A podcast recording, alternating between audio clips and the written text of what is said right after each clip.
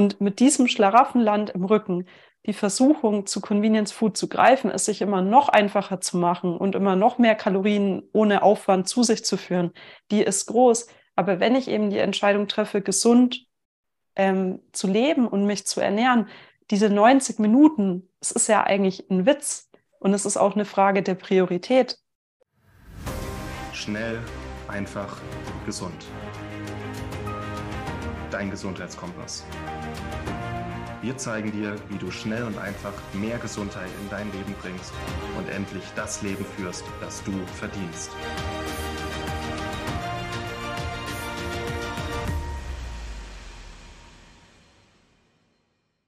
Hallo und herzlich willkommen zu einer neuen Schnell einfach gesund Podcast-Folge. Heute hörst du mich, Maxi und Felix. Hi Felix. Hallo. Schön, dass es mal wieder klappt und schön, dass auch du, lieber Zuhörer oder Zuschauer, wieder dabei bist. Wir wollen uns heute dem Thema Kochen für Einsteiger widmen. Denn Kochen für Einsteiger erscheint uns als zentrales Thema, um längerfristig gesund, glücklich und befreit leben zu können. Und uns erreichen immer wieder Lesermails, in denen davon die Rede ist, dass die Leute einfach keine Lust auf Kochen haben oder Berührungsängste, dass ihnen einfach auch Kochen manchmal überfordernd vorkommt. Und wir wollen heute zeigen, dass das nicht so sein muss, sondern dass sich das Schritt für Schritt ändern darf. Und lieber Felix, ich würde gern mal fragen, was so deine Erfahrung mit dem Thema ist.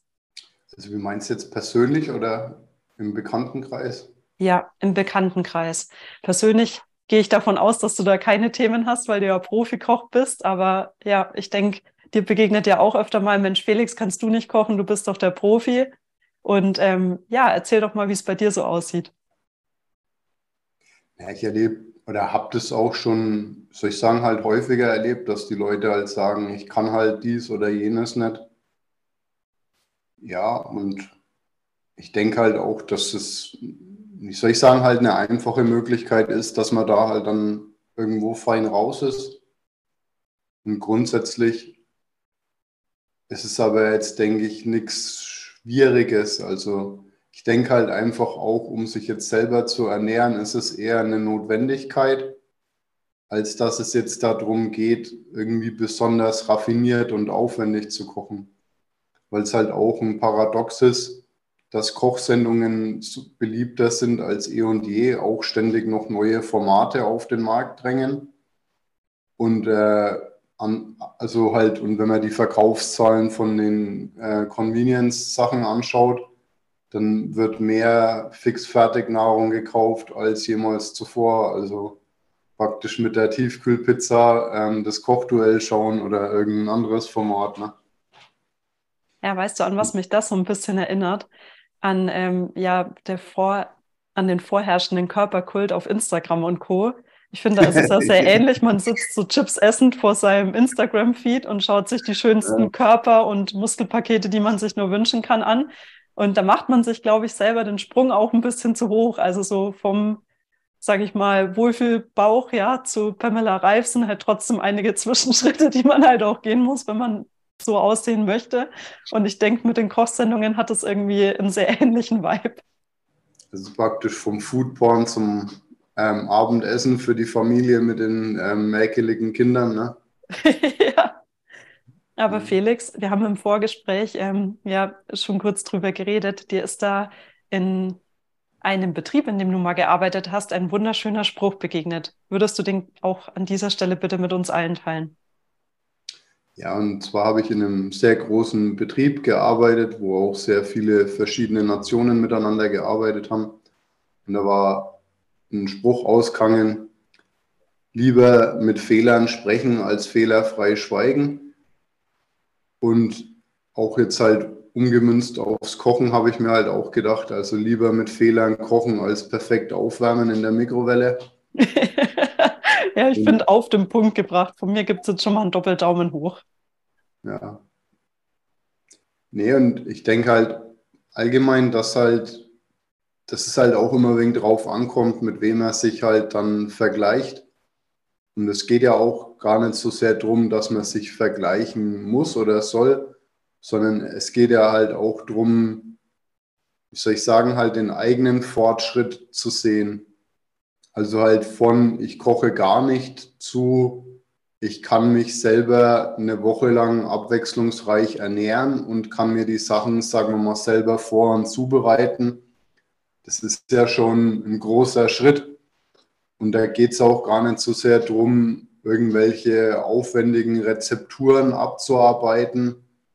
Und es geht auch gar nicht mal unbedingt darum, vor allem am Anfang jetzt alle Hilfsmittel von jetzt auf gleich wegzulassen, sondern es geht halt allgemein um den Prozess, um einen Fortschritt, um einen persönlichen Fortschritt bei diesem Thema.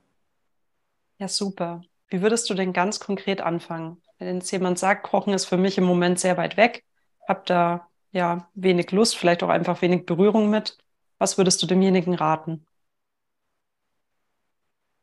Ja, ich würde vielleicht erstmal fragen, was er denn gerne isst. Und halt ausgehend davon, ja, vielleicht mal eine Hilfestellung geben. Ich denke halt, von der Herangehensweise her finde ich es persönlich schwierig, wenn man, angenommen, man setzt sich jetzt mit irgendeiner Ernährungsform auseinander, kauft sich da vielleicht sogar ein Buch und dann pickt man sich dann aus diesem Buch, sagen wir mal, 5 oder 7 Rezepte heraus, die man jetzt diese Woche zubereiten will. Ja, dann muss man erstmal schauen, was brauche ich überhaupt alles für Zutaten, um diese Rezepte überhaupt herstellen zu können. Und halt je nachdem, wenn es jetzt, sagen wir mal, noch, also je nachdem, was für Kostform ich jetzt machen möchte, bekomme ich die Sachen ja vielleicht auch jetzt nicht unbedingt direkt im Supermarkt um die Ecke, sondern ich muss dann erstmal durch die Gegend ziehen und muss erstmal schauen, ob ich die Sachen überhaupt auftreibe. Und da hört es zu Recht auch bei vielen Leuten schon wieder auf. Und von dem her bin ich halt ein Fan von einer Produkteküche. Also ich gehe halt los und schaue, was bekomme ich in einer schönen Qualität, am besten natürlich auch noch zu einem vernünftigen Preis. Und schaue dann, wie kann ich die Sachen, sagen wir mal so, abwechslungsreich vor- und zubereiten, dass ich mich davon halt jetzt im Zeitraum X ernähren kann. Also wo ich jetzt noch in einem Privathaushalt gelebt habe, da habe ich halt dann auch zum Beispiel vielleicht jede Woche oder zum Teil auch nur alle 2 Wochen auf dem Wochenmarkt eingekauft und habe dann aber halt auch schon, ja, halt jetzt für einen Haushalt, sagen wir mal, größere Mengen eingekauft halt. Je nachdem auch, wie lange sich die Sachen halten. Also jetzt zum Erdbeeren halten sich relativ schlecht oder frische Beeren und andere Sachen wie Kartoffel, Äpfel oder auch zum Teil Gurken oder andere Sachen, die halten sich, sagen wir mal, relativ gut. Die kann ich problemlos 7 bis 14 Tage aufheben. Auch wenn ich vielleicht Qualitätseinbußen habe, aber ich muss dann nicht jeden 3. oder 4. Tag einkaufen gehen, weil das ja auch alles nochmal zusätzlich Zeit braucht, ja. Ja, an der Stelle möchte ich auch noch einen wichtigen Hinweis geben. Wir haben uns bei SEG mal die Mühe gemacht und eine gesunde Basiseinkaufsliste erstellt. Die würde ich auch sehr gerne unter der heutigen Podcast-Folge teilen, damit du, lieber Zuhörer oder Zuschauer, einfach mal ein Gefühl dafür bekommst, auch wie ist das Verhältnis. Also wirklich ganz banal, wie viel Gemüse, wie viel Obst, wie viel Eiweißquellen. Und dann, wie du auch gerade schon angesprochen hast, auch bei den absoluten Basics, wie ich sage jetzt mal Reis oder vielleicht auch Hülsenfrüchte, ja, da kann man ja auch nochmal ganz anders einkaufen und wirtschaften und dann je nach Bedarf einsetzen. Und ich glaube, das ist das Wichtigste. Geht wirklich raus, Leute, schaut euch die Produkte an, geht nicht stur auf Rezepte, Zutatenjagd, sondern wirklich, was spricht euch an, was hat gerade Saison? Und einfach, um so ein Gefühl für die Mengen zu bekommen, finde ich diese gesunde Einkaufsliste sehr, sehr hilfreich, weil wir wissen jetzt natürlich auch nicht, wo die Leute starten. Kochen die für sich allein, für sich und ihren Partner? Gibt es spezielle Bedürfnisse, ne, von der Ernährungsform? Auch weil du das gerade ansprichst, ist, denke ich, auch erwähnenswert, dass die dankbarste Ausgangssituation für dieses Vorhaben natürlich ist, wenn du alleine bist, also wenn du ein Single-Haushalt bist oder so, dann hast du, denke ich, die einfachsten Voraussetzungen, um mit diesem Vorhaben anzufangen. Schwieriger wird es dann schon, sagen wir mal, in der Partnerschaft, wenn es jetzt wirklich noch so ist, dass halt jetzt einer oder eine kocht und der andere dann halt praktisch genießt, ne? Und noch schwieriger wird es dann, wenn Kinder da sind. Also halt auch so dieses Mama ist jetzt gesund und die Kinder machen mit. Das ist dann schon zusätzlich, denke ich, sehr nervenaufreibend. Ne? Ja, das glaube ich auch. Aber um auch da möglichst früh die Weichen zu stellen, haben wir ja auch vor kurzem eine tolle Folge über Geschmacksbildung bei Kindern aufgenommen. Vielleicht ist der ein oder andere ja auch interessiert daran, würde ich auch gerne unter der heutigen Folge verlinken. Aber Felix, dann nimm uns mal bitte weiter an die Hand. Nehmen wir jetzt mal an, jemand hat so seinen ersten Lusteinkauf getätigt, nenne ich es jetzt mal, mit Produkten, die ihn ansprechen. Da ist vielleicht ein bisschen Gemüse und Obst im Einkaufswagen, vielleicht das ein oder andere Stück Kurzbratfleisch, vielleicht sogar ein Tiefkühlfisch. Wie kann es jetzt weitergehen? Ja, dann würde ich mir mal überlegen, also sagen wir mal, in welcher Kombination möchte ich die Sachen jetzt essen? Also halt einfach jetzt mal grob, wenn, wie soll ich sagen, wenn ich halt jetzt, angenommen, ich habe mir jetzt eine Hühnerbrust oder ein Stück Rindfleisch oder ein Stück Lammfleisch oder so gekauft, und möchte es halt jetzt, sagen wir mal, mit Kartoffeln und Gemüse essen, dann kann ich ja mal schauen, wie jetzt mit den Kartoffeln, was kann ich jetzt mit den Kartoffeln und mit dem Gemüse alles machen. Und da dann halt auch zum Beispiel mal ruhig die einfachste Methode wählen. Also in dem Fall jetzt zum Beispiel zu sagen, ich mache Kartoffeln im Ofen. Und auch zu dir, auch ein schönes Beispiel, da habe ich auch ein Rezept zu dem Thema veröffentlicht. Und zwar würde ich jetzt halt, um jetzt wirklich ganz einfach zu bleiben, sagen, ich schneide die Kartoffeln in Spalten, würze die, schiebe die in den Ofen mit 10 Minuten Vorsprung bei ungefähr 220 Grad in den vorgeheizten Ofen schieben mit Umluft.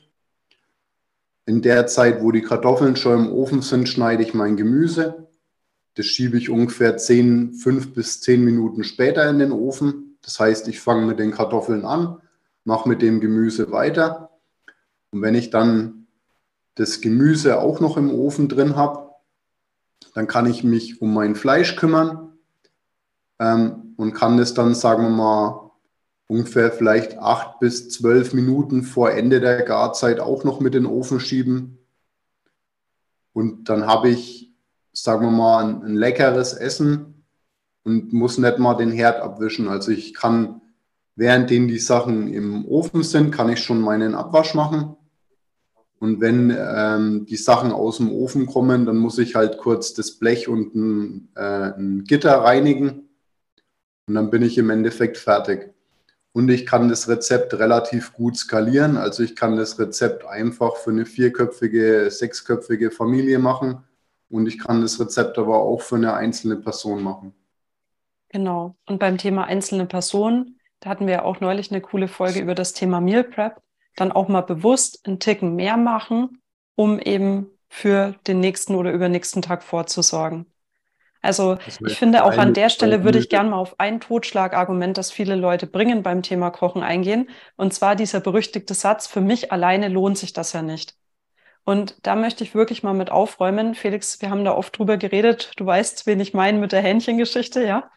Und jetzt ohne Namen zu nennen. Felix und ich würden auch nur für uns alleine ein Hähnchen reinschieben. Und wie würde das dann konkret aussehen? Natürlich kann keiner von uns alleine ein Hähnchen essen, außer er hat sehr viel Hunger oder ist sehr gut drauf. Aber die Möglichkeiten sind unendlich. Ja, dann hast du ein ganzes Hähnchen in den Ofen geschoben. Aber dann isst du einfach das frisch, was du schaffst. Das, was übrig bleibt, kann einfach zum Teil nochmal ausgelöst, nochmal erwärmt werden. Es können Teile in den Hühnchensalat kommen. Ja? Also einfach mal ein bisschen größer denken.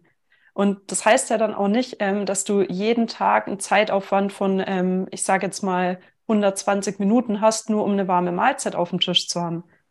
Und da habe ich jetzt, glaube ich, ein bisschen vorweggegriffen, aber mir ist wirklich wichtig, also dieses Argument, für mich alleine lohnt sich das nicht, das lasse ich nicht gelten. Und das solltest du, lieber Zuhörer und Zuschauer, auch nicht gelten lassen, wenn du dich längerfristig gesund ernähren möchtest.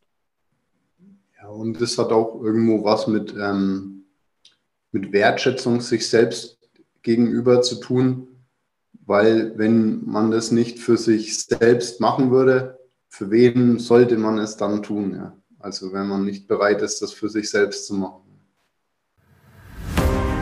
Die heutige Folge wird dir präsentiert von Naturtreu, natürlich und durchdacht. Naturtreu bietet dir Adaptogenkomplexe mit einem optimalen Preis-Leistungs-Verhältnis. Darunter sind Vitamin D3 und K2, um auch im Winter positiv gestimmt zu sein. Der Blütenrein-Leber-Komplex, um deinen Entgiftungsorganen bei der Arbeit zu helfen.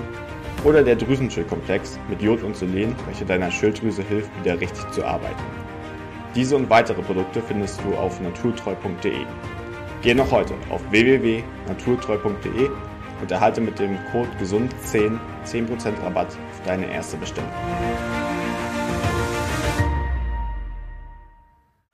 Ja, und deswegen finde ich es auch super schön, dass du heute mit dem Ofen gestartet bist vom Beschreiben her, weil ich glaube auch ganz viele, die heute zuhören, haben gedacht, jetzt kommt bestimmt irgendwie ein Pfannengericht.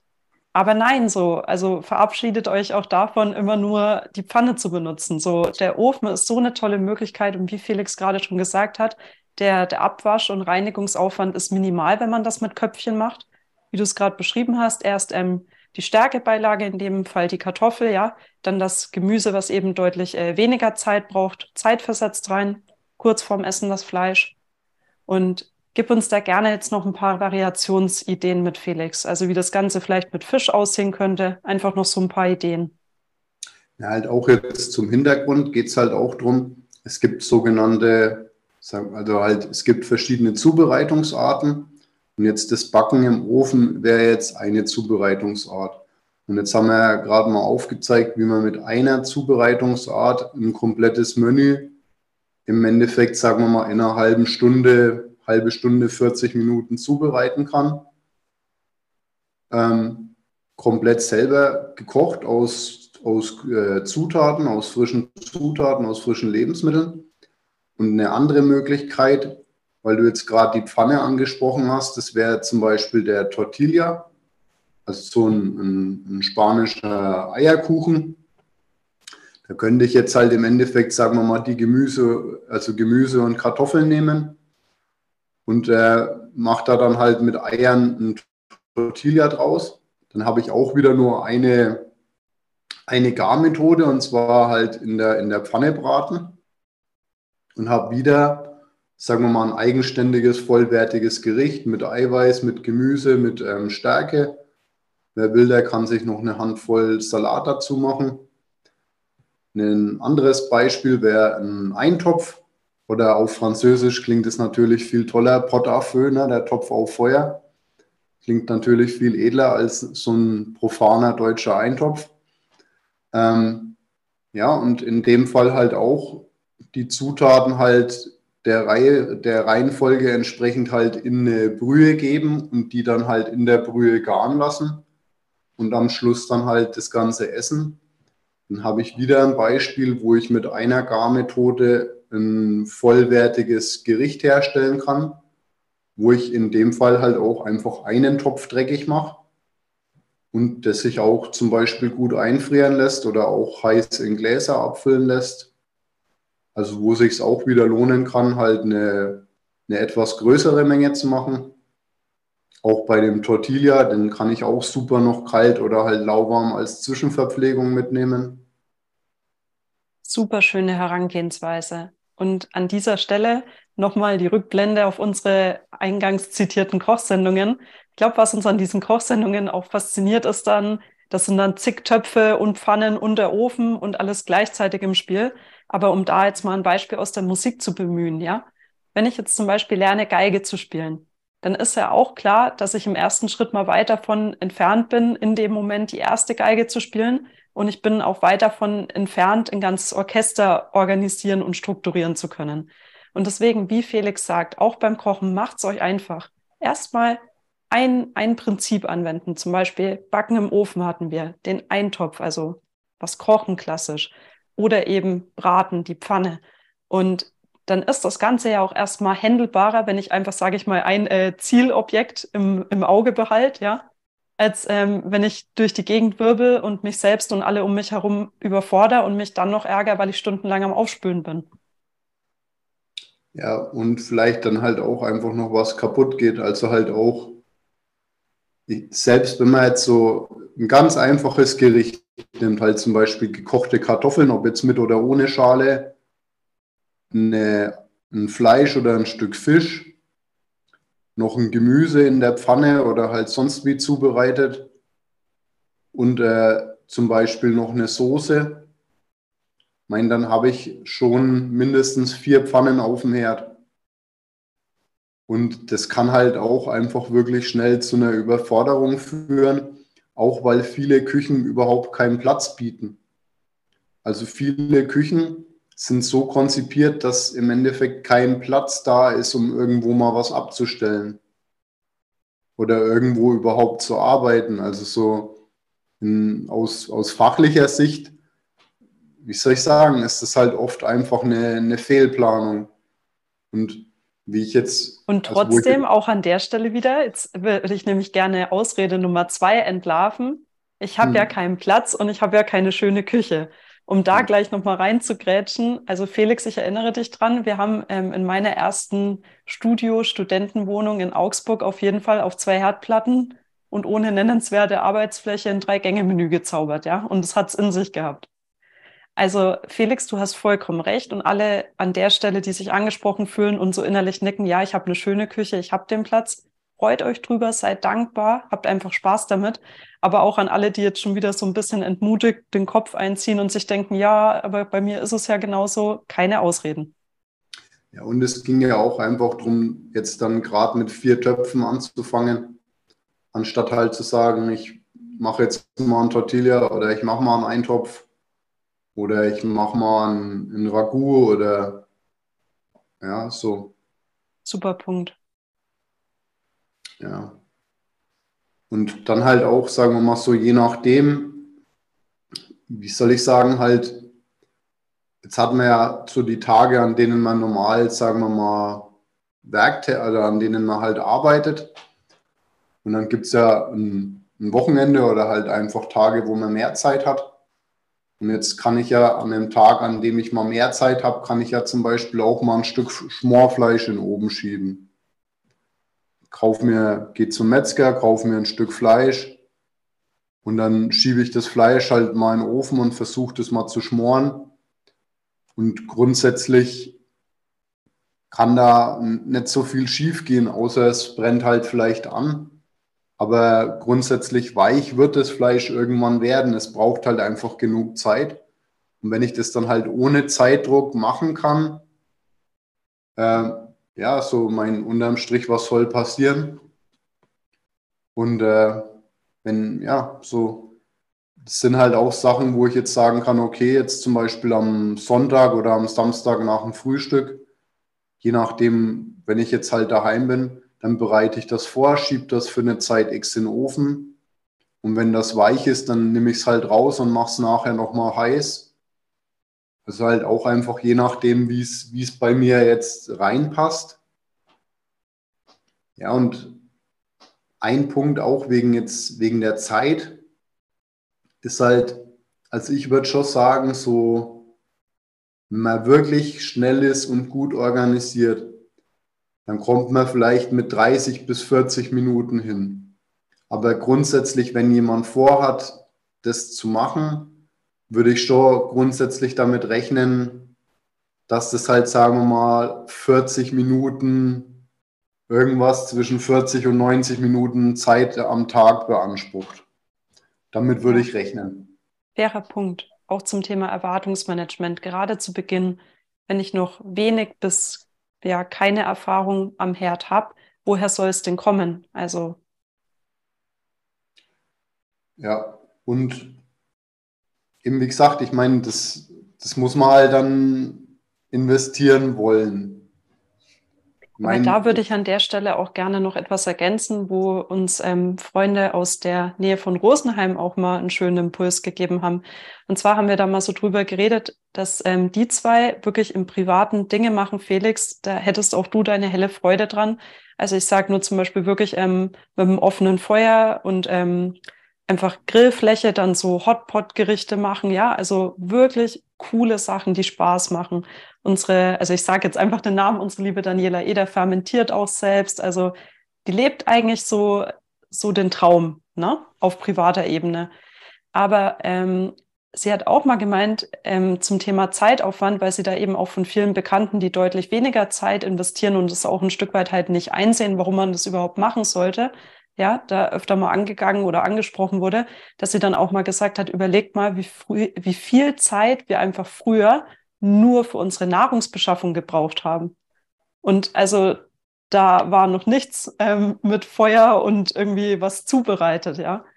Und ich glaube auch, wenn man den Gedanken mal mitnimmt und sich mal wirklich vor Augen führt, auch mal an der Stelle an alle, die vielleicht Seven vs. Wild geguckt haben, das sieht man mal, wie du da am Schauen bist, wenn du dich, was weiß ich, von Blaubeeren versuchst, satt zu kriegen, einfach nur von den Kalorien her, und dann mal in Relation setzt, wie lange das dauert, bis da ein so ein kleines Schälchen überhaupt mit Beeren gefüllt ist, ja.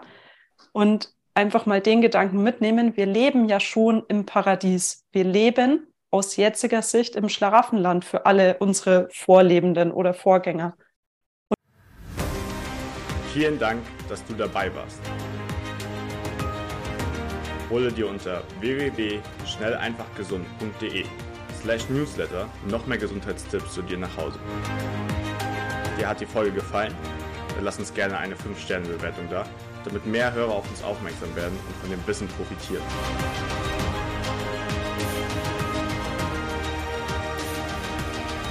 Wir wünschen dir eine gesunde Woche. Dein SEG-Team.